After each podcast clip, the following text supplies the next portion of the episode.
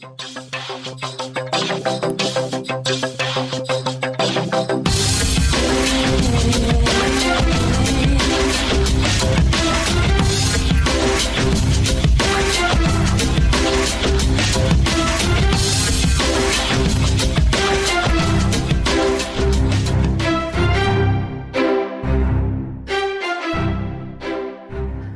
everyone.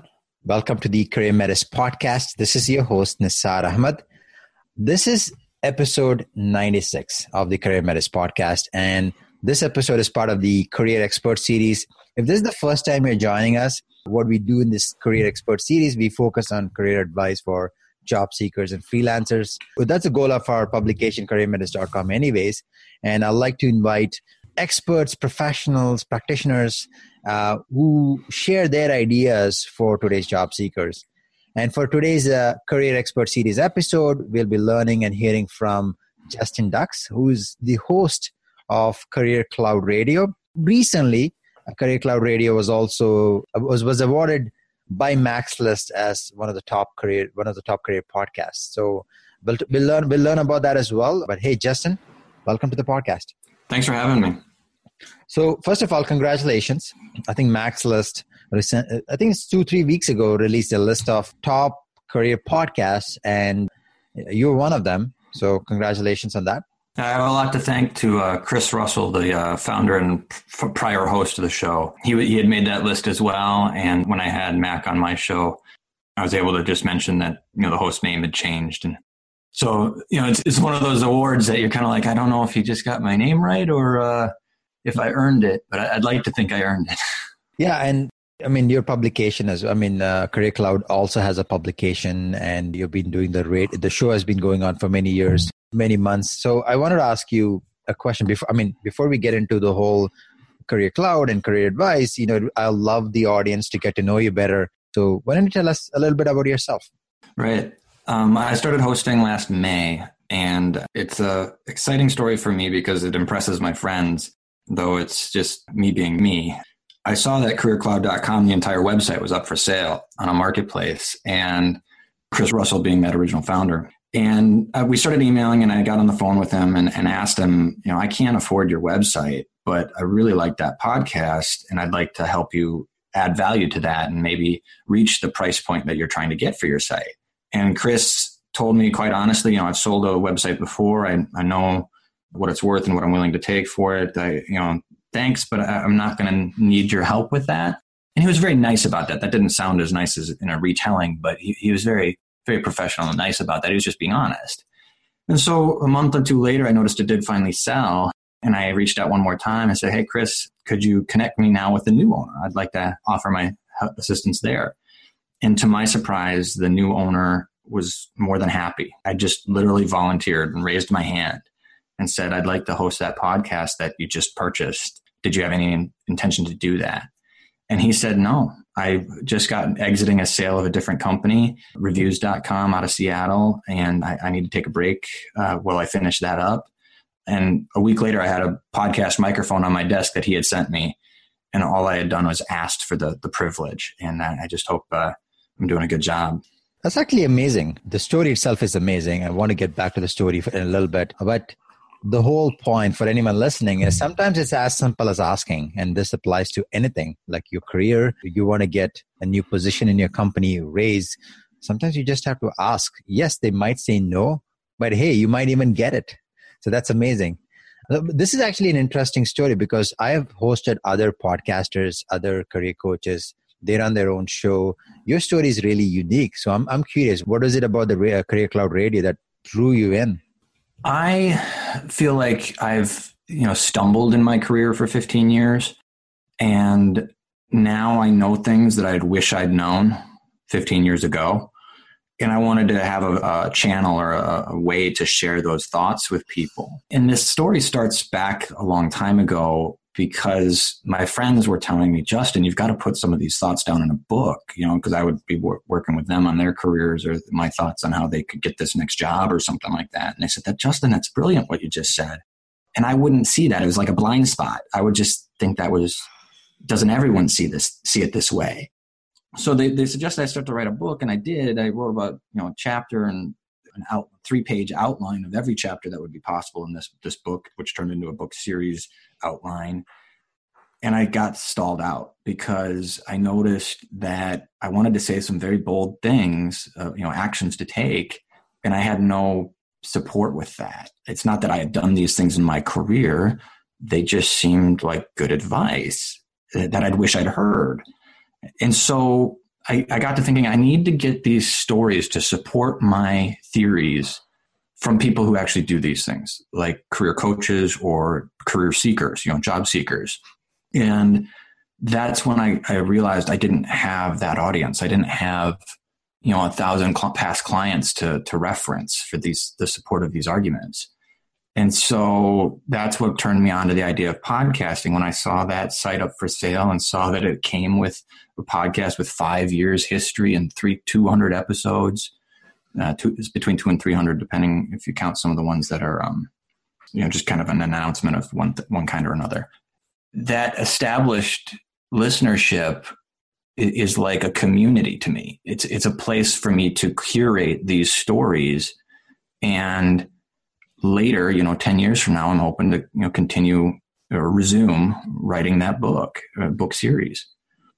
So what I'm hearing is this experience gives you all the story, stories that you need, or even the inspiration that you need to add add to your book. And I read a lot, and one of the, one of the common themes in all the books is there's so many stories, and sometimes it's the story of the author, or sometimes it's the story of the people the authors have met. Right. And and I thought it was going to be a bad book if it was eight chapters of, and then I did this, and then I did this, and I tried this once. It just got really redundant. So now I think of myself and kind of how I've evolved in this last year to be a story seeker for job seekers.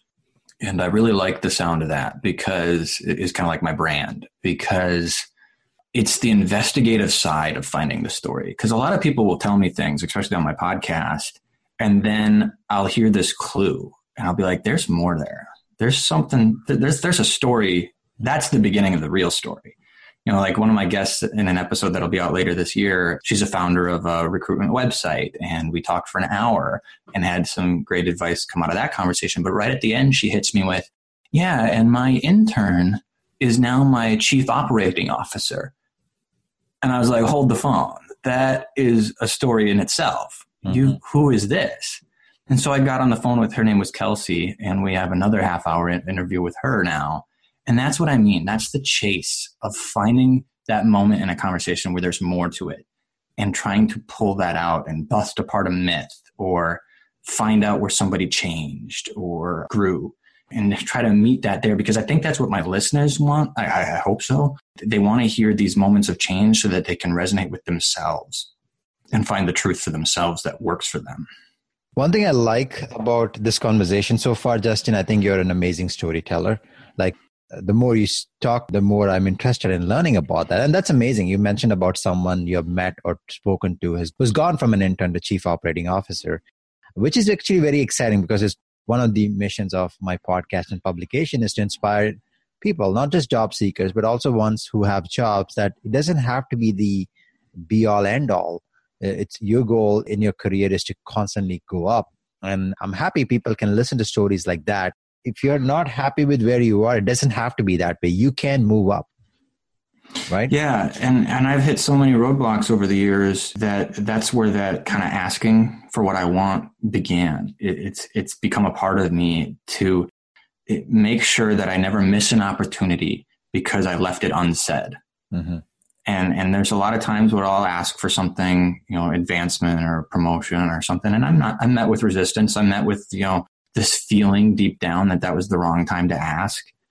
But at least I can walk away learning from it and knowing that okay, I need to present my case better next time. Well, at least this this might be the moment of inception. They know I'm thinking about that now, and now if I follow up in six weeks with some progress, it, it, it strengthens the request. You know, things like that does that make sense that, like on a career perspective it's like a habit right because initially you may not be the person who has the confidence to ask but you ask something and it might be a small thing and you get the confidence and then over right. time it becomes a part of who you are what i'm learning from our question so far is you are that person like you are constant you have seen successes by asking and now you just ask and amazing things happen. Absolutely, and, and I keep thinking of my friends because I've got a couple close friends that are, you know follow my progress, and I can't tell you how many times they look at me dumbfounded, like you just asked for that. you're you're kidding. I would never do that. And and I'm like, and, I just kind of shrug because it, it's become that kind of a habit. The way you responded though did inspire a quick tip for your listeners though. I've learned that it's really common to be my first approach by email yeah, because I'm usually working at my desk, emailing coworkers for various tasks and whatnot and replies. So it's natural that your first thought is, well, I, am gonna I have this idea I want to ask somebody about. I want to you know, enroll somebody in something very brand new that I want. You just think, well, I'll just start typing an email. Mm-hmm. Well, that can be good, but don't send it.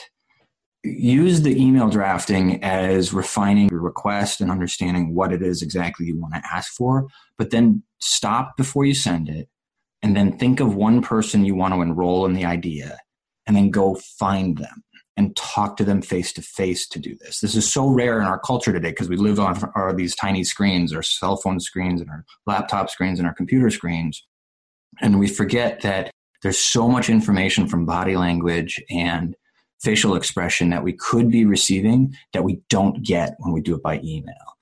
And so I've I, in this last couple years, I've I've been seeing more success and better enrollment in these creative ideas when I'm standing in front of somebody and getting a chance to see those signals and how they're receiving it. It allows me to abandon the idea sooner and say, "Wow, they're just not getting this. I, this is a, I might have caught them at a bad time." Or they've got a meeting coming up or something, or it allows me to see that they're lighting up and their eyebrows are raising and their their facial expressions are showing me feedback that this idea has some merit and I should develop it more.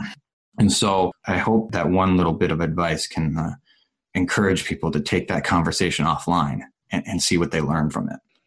That is actually an amazing tip because every time I do an interview like this, I'm always looking for one thing that I can take away myself and also for the guests. And we have been on this theme for the last few minutes, which is, which is very important because a lot of times we get so caught up in the technicalities like how how do i craft the best resume my interview body language preparation how do i negotiate that but there are some fundamental tenets of your career and such as the asking part. And what you're saying is like don't just use just email as an excuse to ask but see if you can get them in front. And i have a quick story to share if i may. This whole podcast thing this I'm, I'm this is episode 96 as i said at the beginning. Started because i asked someone for coffee because and i met him and he was doing a podcast at that time and he inspired me and i never met him again and because he left uh, uh, toronto so so what happened is he was a c-level executive for a large financial services company in toronto i reached out to him i, I saw what do you do for your podcast it's amazing I'm curious to learn more. Can I meet you for coffee? He said, Yes. We met him and I said, This is great. I don't know if I can do things like this, but I want to. And he said, You should. And of course, I didn't start right away. It took me two years of procrastination. And here I am at 96. And that's just one meeting. And I could not, I haven't had a chance to meet him again. What I've also done recently, sent him an email and invited him to come back on episode 100 because he started this for me. so, uh, and he said yes. So that is great. Uh, but it's amazing. Like, and if I only communicated with him by email, I don't think I would have got this far if I hadn't sat down with him for that one hour. Like someone at that level who can inspire some a young professional take their time away, that means it could have an impact. Right. You're you're getting at a conclusion I reached this year on a similar note. As I get older, I'm realizing that it takes very little to form a relationship. And, and that seems so counterintuitive to me because we have some of our most loved people in our lives that we spend hours per day with that we think that's the new standard to be a, a professional or well, that's a, that's a romantic relationship but i mean like you, you you accidentally apply that same logic to a professional relationship is what i'm trying to say. And think that because i need coworkers that i spend hours a day with and those are strong network relationships and that's not the case at all. Slowly and this is a hard learned lesson I've realized that one hour of somebody in your network every five years is considering high impact and very powerful. And that is a low bar to set. So, what do I mean by that? Like, I think of some some people in my network where I just send a quick email once every couple years saying, "Hey, what are you working on now?" Or I saw you change jobs. What does that mean to you? What does it mean for your family? Or something like that. Are you excited? And that's all the reconnection necessary for them to still know who I am and they know that I'm thinking about them. And if you can take that to a high level of communication, like a, a coffee or, or a phone call, I highly recommend it. But I know we're all busy and you don't always get the chance to do that. But I could point to a handful of people in my network where that's all I've done. And that is such a little amount of effort to just let them know I'm still thinking about them and know they exist.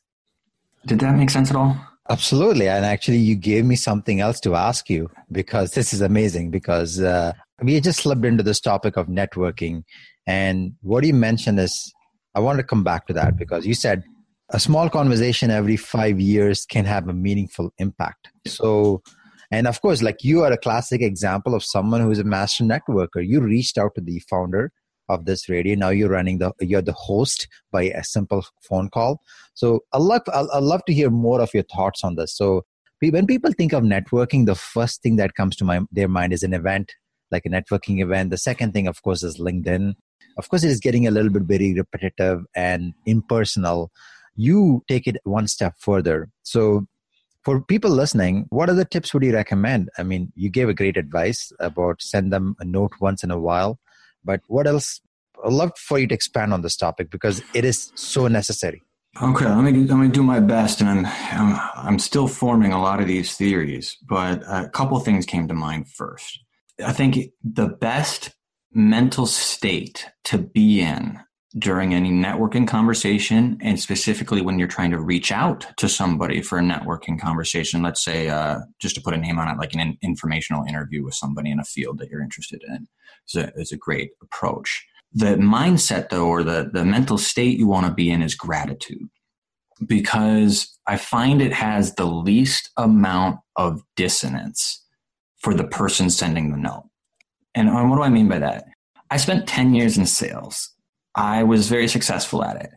But that was a crash course in all of the myths surrounding sales and why do people think sales is icky. I mean, I've attempted to sell Kirby vacuums, which is not a very prestigious industry. I've sold, you know, vitamins and I've sold cable internet, which was one of my better sales jobs. And I've sold roofs. You know, I've, I've sold a lot of different things and, and even um, lead generation for softwares that cost $100,000 was, was a really great time too. But, you know, so there's a good and a bad. But in all of that experience of sales, I came to the conclusion that getting your purpose out there immediately is very important because the moment people sense that this is a, a sales approach, you know, I'm about to be asked for money or I'm about to be asked to buy something or I'm about to be asked to help somebody, all of your defenses come up as the recipient of that message. And the best way to break through that noise or dissonance or, or overcome that hurdle in their receipt, receipt of your message is gratitude. It doesn't have to be words in a message like typed out. This is how you approach them when you sit down in front of them for coffee. You know, thank you so much for spending some time with me. The purpose of, of us getting together is I wanted to learn more about this industry because I'm thinking of pivoting into it. See what I did there? Gratitude, and then immediate purpose of why we're talking so they know where we're going next. If you sit down at coffee with somebody or get on the phone with them, which is still just as effective, by the way, and your first words out of your mouth is, So glad you could make it. I need a job. I'm looking to get a job at your company. I saw a posting last week. Hmm. The, the, well, here's the funny part they can see right through that. Even if you don't use those words, it'll be clear in your intent within five minutes if that's the real purpose of this meeting. And then it feels icky. And then it feels bait and switch, which is where all the bad myths about sales come from. So to turn it back around 180 and look at it from the other perspective, that salesman kind of background that I have, the best sales, the ones that were never forced or never manipulative, are where you find that perfect match to me, I, have kind of built this philosophy, and, and, you can read any sales books that shares it because that's how you get to become successful at sales. Is you have to realize that it is not icky at all. If you have a product that offers a value to the marketplace, a customer needs mm-hmm. that value because it solves some problem.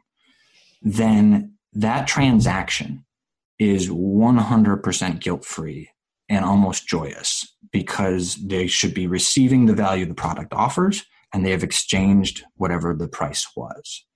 Now, when you take that into a world like networking, the transaction is a little lost. You don't exchange money to network very often. I hope you're not. maybe you buy the coffee or maybe you buy the, the dinner or something like that, but that is etiquette. That's not really a transaction. So the, what I think of is as the transaction is, am I giving this person an opportunity to help? And is it op- the opportunity to help something they want to give? That is kind of the, the, the aha moment for me. And I've been hearing some of my guests on the podcast echo that as well, that it is rewarding to help somebody else. So you have to make sure you approach them with something they can do. So, what does that mean? Go back to the approach now. The moment you're asking to sit down with somebody for coffee, if you ask them about a job posting that just got posted, they can read through that and see that you're asking for a job. That's something that person probably can't give you. They're not the hiring manager. They have no influence in the decision. They don't even know what that those people are looking for. So the best response you usually get for that kind of a request, that invite, is, "Oh, I don't know, I'm busy, but I think you should talk to so and so." That would be the best you could get. There's a lot worse. Mm-hmm. Now you switch that on its head 180 and you say instead you approach them long before you even see a job posting posted and you recognize that this is an industry or a company I'm interested in networking into, you, you know, six months to a year earlier than that posting goes up. Now it's a gratitude approach. You know, I am looking at this field. It looks like you've got a successful career in that. I see right here on LinkedIn that I can tell that you've done this for 10 years. I think there's a lot I could learn from you if, if you just give me 30 minutes of your time to tell me what your experience has been. Now, you notice those words weren't gratitude. It was the intent behind them. I was trying to use a tone of voice that shows that gratitude. And I'm not being manipulative. In order to do that, you have to tap into that actual feeling. So that's probably one of the last things I'll say about it then. With gratitude, it's one of the few feelings out there that are very difficult to fake. I'm not trying to advise people to t- go out there and try to fake feelings. Mm-hmm. I'm trying to show you there's some feelings that if you tap into, people receive them very well. Wow, that's probably one of the best answers I've got for this particular. It's a different approach. I like that. I really like that, and that is so true. And there's a lot of things I can talk about. What I heard is when you go in with a sense of gratitude and when you're not faking it people can really sense gratitude is not something you can fake right right uh, i'll be honest gratitude is not easy I, I have this gratitude journal every day but there are certain things i'm truly grateful for and people around me know that and one of the second things i got from this is if you put your purpose out there immediately without masking what you're hoping to ask that'll put them at ease and they're more likely to help that's amazing. It's it's actually true. And funny enough, I was thinking about the interview that with the individual who motivated me to start this podcast. I first met with him and thanked him for his time. And I said, Can I buy you coffee? He said, No worries, I'll buy you this time. And I said, Thank you very much. And I, directly asked him, I'd like for you to mentor me because I see what you've done with your careers. I am I want to get there. And he said yes. And when I put it out there right at the beginning of the meeting, he said yes. And funny enough, of course, things didn't turn out. He, he had to leave the country and we only had one meeting. But now that I think about it, and I've also done the other ones where I have tried to meet someone and I'm trying to, hey, listen, I, I want my audience to know. I even though I share all this advice and the through the podcast, I have messed up. I've done things very wrongly. Going to an event and handing my business card and resume, asking for a job. I've done that as well. It does not work.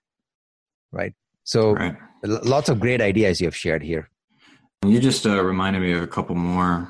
Uh, I'll start with the most recent one that came to mind because I can't remember the first one anymore. But in where I've gotten stuck in trying to network with people, especially back to my earlier point about trying to be, oh my gosh, the time's up. It's almost been five years. I haven't talked to this person. I really like this person. Let's get something on the calendar. I, I miss this person and I want to make sure I keep that network relationship strong. And then it stalls out because you can't schedule anything. I have not done it yet, but I'm, I'm concluding in the last six months because of having to schedule a bunch of guests for the podcast and, and other reasons that there is a tool out there now that has solved the scheduling problem. There's a lot of copycat tools too, but the first one that comes to mind is like a calendly.com, you know, and, and where you send out a link to somebody saying that has agreed now to meet you, but you don't know when yet. And so you send them this link that shows them dates on your calendar that are free, and they pick from that, matching it up with whatever's free on their calendar. Oh my gosh, we need to all be doing this. And I, I just I'm struggling because I already pay seven ninety nine to Netflix. I wasn't expecting I needed to pay seven ninety nine a month to get this Calendly service as well. Maybe maybe the free version's enough. I, I, I have a little bit more research to do. However, the point is the same. I have like somebody I'm thinking of right now who fits all of those things I just described. You know, I worked with him for like a six months project. He could have been a mentor, but we just kind of went our separate ways 10 years ago. And now I've been following his career and realized I need to reconnect with him. It's been too long. And I even have emails right now of where he's agreed to get on the phone with me. And we keep missing each other. I'm probably up to like attempt seven now in the last six months of like, how about this date? And then, then uh, two days later, the reply back is, ah, that doesn't work for me now. I sorry, that that's a poor date to choose. And then I send another date, and he's like, no, how about this date? And then I send back that one where that exchange needs to die. We we need I need to send him a, a one step process to tell me what day will work for him, and he can pick it, and it's on the calendar and committed to. And I need to do this with anyone in my network. If it's worth giving somebody time, let's get rid of all that runaround to find the time. So uh, yeah, I mean, there are tools out there, technology that helps you do it better. So why not leverage it, right? Right. That's amazing. So I wanted to switch gears to go back to your show now. I love I love this conversation, but I just wanted to go back to one of the things we we spoke about at the beginning. Started hosting the podcast almost a year ago. You met a lot of amazing guests. For all the career advice that you've heard so far in the last year, what has been the one that stood out the most? Oh gosh, there's so much. I gotta I gotta have one called to mind here. It, it's so tough because when you edit your own episodes, you get so so deep into every second, right. every pause, every breath, and so it's like I almost have too intimate of a knowledge of every interview so far to re- recall what the best best moment was. The one that is coming to mind right now, probably just because I'm editing it right now, is I think it was Allison Carty who said that there's like this wrong time to go, the kind of this wrong way to go about networking. She says a lot of clients that she has will figure out that they need to start networking or get active out there because they're about to make a switch, a, a career move. And they stay where they're comfortable and they just continue to interview or, or sit down for informational interviews with people within their same field and then the, when they try to con- make conclusions from all these conversations they realize they're still in the same place because they just talked to people that were already close to them or talked to people that were already in their comfort zone or their field.